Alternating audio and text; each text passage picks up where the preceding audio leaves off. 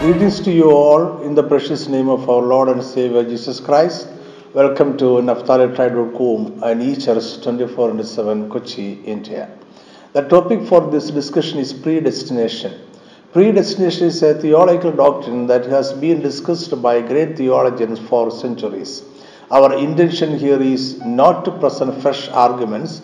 This is only a short message presenting the doctrine of predestination in simple and lucid way for laymen and uh, beginners. Predestination in theology is the doctrine that all events have been willed by God, usually with reference to the eventual fate of the individual soul. Predestination is truly a biblical doctrine. The term predestined is found four times in two of Paul's epistles. Let me read one verse from the Bible.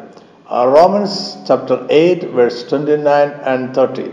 For whom he foreknew, he also predestined to be conformed to the image of his Son, that he might be the firstborn among many brethren. Moreover, whom he predestined, these he also called, whom he called, these he also justified, and whom he justified, these he also glorified. The verse translated predestined is from the Greek word pro orizo, which carries the meaning of determined beforehand, ordained to decide upon ahead of time. So, predestination is God determining certain things to occur ahead of time. What did God determine ahead of time? According to Romans chapter 8, verse 29 and 30, God predetermined that certain individuals would be conformed to the likeness of His Son, be called justified and glorified. Predestination is a biblical doctrine that God, in His sovereignty, chooses certain individuals to be saved. Predestination is a doctrine formulated by John Calvin. John Calvin was a French theologian, pastor, and reformer living in Geneva during the Protestant Reformation. His principal contribution is a system of Christian theology later called Calvinism. By predestination, John Calvin meant the eternal decree of God by which he determined with himself whatever he wished to happen with regard to every man all are not created on equal terms, but some are preordained to eternal life, others to eternal damnation. Accordingly, as each has been created for one or other of these ends, we say that human beings have been predestined to life or to death. Calvinism upholds five points. These are easily remembered through the acronym TULIP, which stands for total depravity, unconditional divine election, limitation of atonement, irresistibility of divine grace, and perseverance in grace to the end. In summary, they meant that all human beings are so corrupt that they can do nothing towards their own salvation. Salvation is not open to all, but is granted only to those God elected from the foundation of the world the election of individuals is not in any way dependent upon the character or works of those elected, but is only the result of God's sovereign will. The elect are drawn to God through irresistible grace. Loss of salvation is not possible. Since these five areas are crucial to the Calvinistic doctrine of predestination, let us examine them one by one. The T in ULIP is for total depravity. Westminster Confession of Faith explains total depravity as follows Our first parents failed to the temptation of Satan and sinned in eating the forbidden fruit. By this sin, they fell from their original righteousness and communion with God, and so became dead in sin and wholly defiled in all the faculties and parts of soul and body. They being the root of all mankind, the guilt of this sin was imputed. The same death in sin and uh, corrupted nature conveyed to all their posterity descending from them by ordinary generation. By this original corruption, we are utterly indisposed, disabled, and made opposite to all good, wholly inclined to all evil and transgressions. Definitely, no rational person denies the existence of human depravity. The world is permeated with uh, sin. Paul teaches in Romans chapter 5, verse 12 to 21 that all people are involved in Adam's sin and are therefore under a sentence of death because of their sin. The U in tulip stands for unconditional divine election. In Calvinist theology, unconditional election is considered to be one aspect of predestination in which God chooses certain individuals to be saved. The elect were particularly chosen or marked out for salvation long before they were born, and God elected them unconditionally. This means that God's effectual calling is unrelated to anything foreseen in those He particularly elects. Calvinists insist that God did not look into the future to seek out and elect those who would voluntarily submit to His will. God arbitrarily chose a certain number of specific individuals, if God's decision is ever the result of anything we think or do, He somehow loses His sovereignty or His control over history and the lives of men. Therefore, the specific number and names of those to be saved was indelibly set before the dawn of time, and no human being can change it. This election has been called unconditional because his choice to save the elect does not depend on anything inherent in any chosen person or any act that a person performs or any belief that a person exercises. Those elected receive mercy while those not elected receive justice without condition. This unconditional election hinges upon the absolute sovereignty of God over the affairs of man. God unconditionally elects certain people even though they are sinful as an act of His saving grace apart from the shortcomings or will of man. Those chosen have done nothing to deserve His grace. The L in tulip is for limited atonement. Calvinism insists that the atonement of Jesus Christ is limited.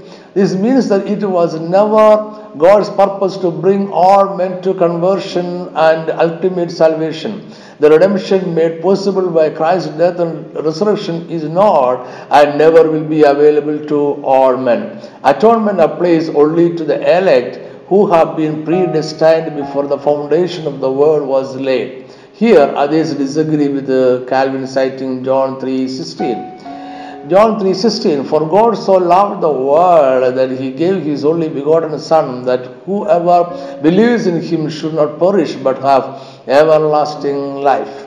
The Bible clearly says that Jesus Christ is the propitiation for the sins of the whole world. Christ died for all human beings, and God desires all to come to repentance and none to perish.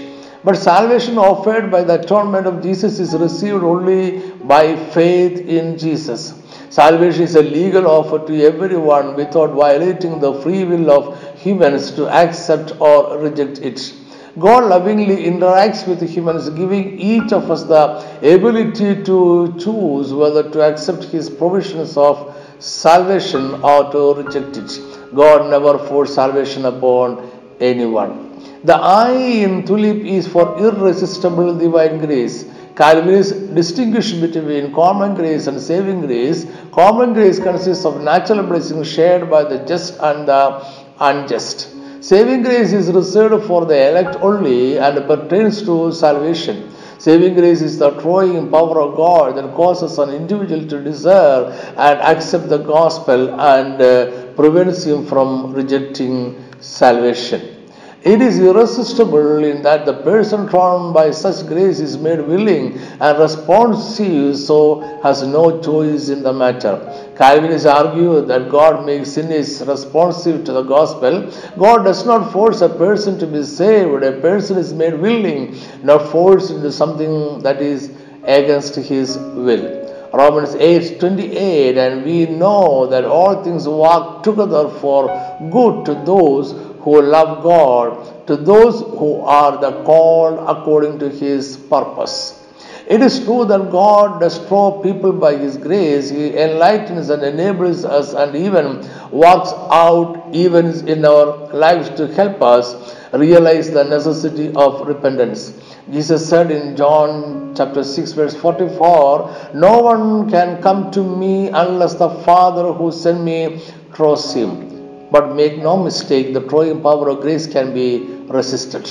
The recipient of grace still has the power to choose between good and evil. The fact is brought out most clearly in the book of Hebrews. Hebrews chapter 6, verse 4 to 6. It is impossible for those who were once enlightened and have tasted the heavenly gift and have become partakers of the Holy Spirit and have tasted the good word of God and the powers of age to come, if they fall away, to renew them again to repentance, since they crucify again themselves the Son of God and put him to an open shame. The text informs us that some people who have been enlightened and drawn to God by His grace are fully capable of falling away through uh, returning to a sinful life. That means grace is not irresistible, grace can both be resisted and uh, rejected. The last word in P in tulip stands for perseverance in grace to the end. It means that the saved cannot forfeit their salvation. They whom God hath accepted, effectually called, and sanctified by His Spirit can neither totally nor finally fall away from the state of grace. They shall certainly persevere there into the end and be eternally saved. Calvinists believe that once saved is always saved. They may, through the temptation of Satan and of the world, the prevalence of corruption remaining in them and the neglect of the means of their preservation fall into grievous sins and for a time continue therein. Thus they may incur God's displeasure and grieve the Holy Spirit. Thus they may bring temporal judgment upon themselves. In other words, the elect can only partially and temporarily fall away. They can experience momentary lapse, but God will never permit them to reach the point of no return, and that salvation can never be forfeited. But scripture clearly contradicts the notion that once saved is always saved. What we read above from Hebrews 6 46 plainly say that it is not possible to renew those who have fallen away into sin. Those who willfully return to a life of sin no longer have a sacrifice for sins. Let me quote one more verse. Hebrews chapter 3, verse 14 For we have become partakers of Christ if we hold the beginning of our confidence steadfast to the end. If you conclude this message after thinking about Calvin only, this study will be partial and incomplete. So let us think about Arminianism also. What is Arminianism? Arminianism is another system of belief that attempts to explain the relationship between God's sovereignty and mankind's free will, especially in relation to salvation. It is a response and reaction to Calvinism. Arminianism is named after Jacobus Arminius, a Dutch theologian who lived from 1560 to 1609. While Calvinism emphasizes the sovereignty of God, Arminianism emphasizes the responsibility of man. Like Calvinism, Arminianism is also broken down into five points. The first point of Arminianism is partial depravity. Arminianism also agrees that humanity is depraved but still able to seek God. We are fallen and tainted by sin, but not to the extent that we cannot choose to come to God and accept salvation with the help of prevenient grace from God.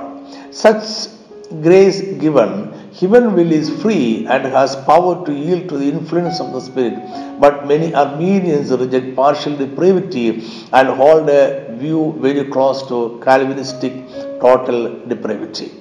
The second point is conditional election, in opposite to Calvin's unconditional election. The Arminian concept of conditional election is the belief that God chooses for eternal salvation those whom He foreknows will exercise their free will to respond to God's prevenient grace with uh, faith in Christ. God only chooses those whom He knows will choose to believe. No one is predetermined for either heaven or hell. But this argument weakens God's sovereign authority to intervene in the life of human beings. Jesus died for everyone, even those who are not chosen and will not believe. This is the third point of Arminianism.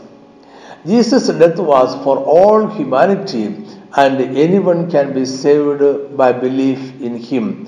In Arminianism, it is called uh, unlimited atonement.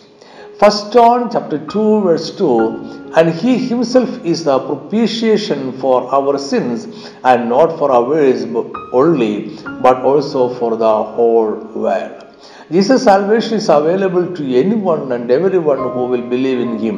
Scripture clearly supports this view, and uh, we have quoted above another verse to support this argument. The fourth point in Arminian theology is irresistible grace. God's call to be saved can be resisted or rejected. We can resist God's pull towards salvation if we choose to. As we said before, grace towards salvation is a legal offer with the freedom to accept or reject it. The truth is that God does not violate our will, choosing us and redeeming us. Rather, He changes our hearts so that our free will will choose Him. Many theologians support the, this view, resistible grace, because it suits better to our free will. The fifth point of Arminianism is conditional salvation. Christians can uh, lose their salvation if they actively reject the Holy Spirit's influence in their lives the main grace of salvation is required for a Christian to retain it. And scripture, as we have already discussed above, supports conditional salvation. Now let us move to the concluding part of the study. There are three different views about divine election of saints. Unconditional election, the view of Calvin, is the belief that God chooses whomever he will based solely on his purposes and apart from an individual's free will. The Arminian view of conditional election is the belief that God chooses for eternal salvation those whom He foresees will have faith in Jesus. This belief emphasizes the importance of a person's free will. An alternative viewpoint is corporate election, which distinguishes God's election and predestination for corporate entities such as the church. Individuals can benefit from the community's election and predestination so long as they belong to that community. Among these three views concerning predestination, Calvinism is more favored. It teaches that God's predestining decision is based on the knowledge of His own will rather a foreknowledge concerning every particular person and uh, event. God continually acts with entire freedom in order to bring out His will in completeness, but in such a way that the freedom of the creature is not violated but rather established. Along with the knowledge of predestination, we should have an idea about the foreknowledge of God. Romans 8:29 For whom he foreknew, he also predestined to be conformed to the image of his Son, that he might be the first born among many brethren. The Greek word behind to foreknow generally means to know something ahead of time. If we apply this meaning of the word, God knew that a certain person will respond positively to the gospel and believe, and on the basis of the foreknowledge, God predestined him. Certainly, since God knows everything, it would have been possible for God to base His predestination and election of individuals upon His foreknowledge of the future. This is the Arminian view of predestination. But the word foreknew in Romans 8 29 is not speaking of God's knowing the future, The words know and foreknow creates a different picture in the Bible. In scripture, God's knowing often refers to his entering into a relationship with someone. The word know is sometimes used in the Bible to describe an intimate or personal relationship between a man and a woman. It is a predestined it is a predetermined relationship in the knowledge of God whereby God brings the salvation relationship into existence by decreeing it into existence ahead of time. Before God ever created the heavens and earth, and a long time before we were ever born, God knew His elect in a personal way and uh, chose them to be His sheep. This election was done not because they would someday follow him, but in order to guarantee that they would follow him. His knowing them and choosing them is the reason they follow him, not the other way around. The issue really is not whether or not God knows who will believe, but why some believe and others do not. God chooses to have mercy on some, and others He leaves in their sinful rebellion. The most common objection to the doctrine of predestination is that it is unfair. Why would God choose certain individuals and not others? The important thing to remember is that no one deserves to be saved. We have all sinned and are all worthy of eternal punishment. As a result, God would be perfectly just in allowing all of us to spend eternity in hell. However, God chooses to save some of us. He is not being unfair to those who are not chosen because they are receiving what they deserve. God is choosing to be gracious to some is not unfair to the others. God is simply gracious to some. There are problems with both systems, but we see Calvinism more biblically based than Arminianism. However, both systems fail to adequately explain the relationship between God's sovereignty and mankind's free will. It is impossible for a finite human mind to discern a concept only God can fully understand. Let me cut short this message, hoping that this short study has been a blessing to all.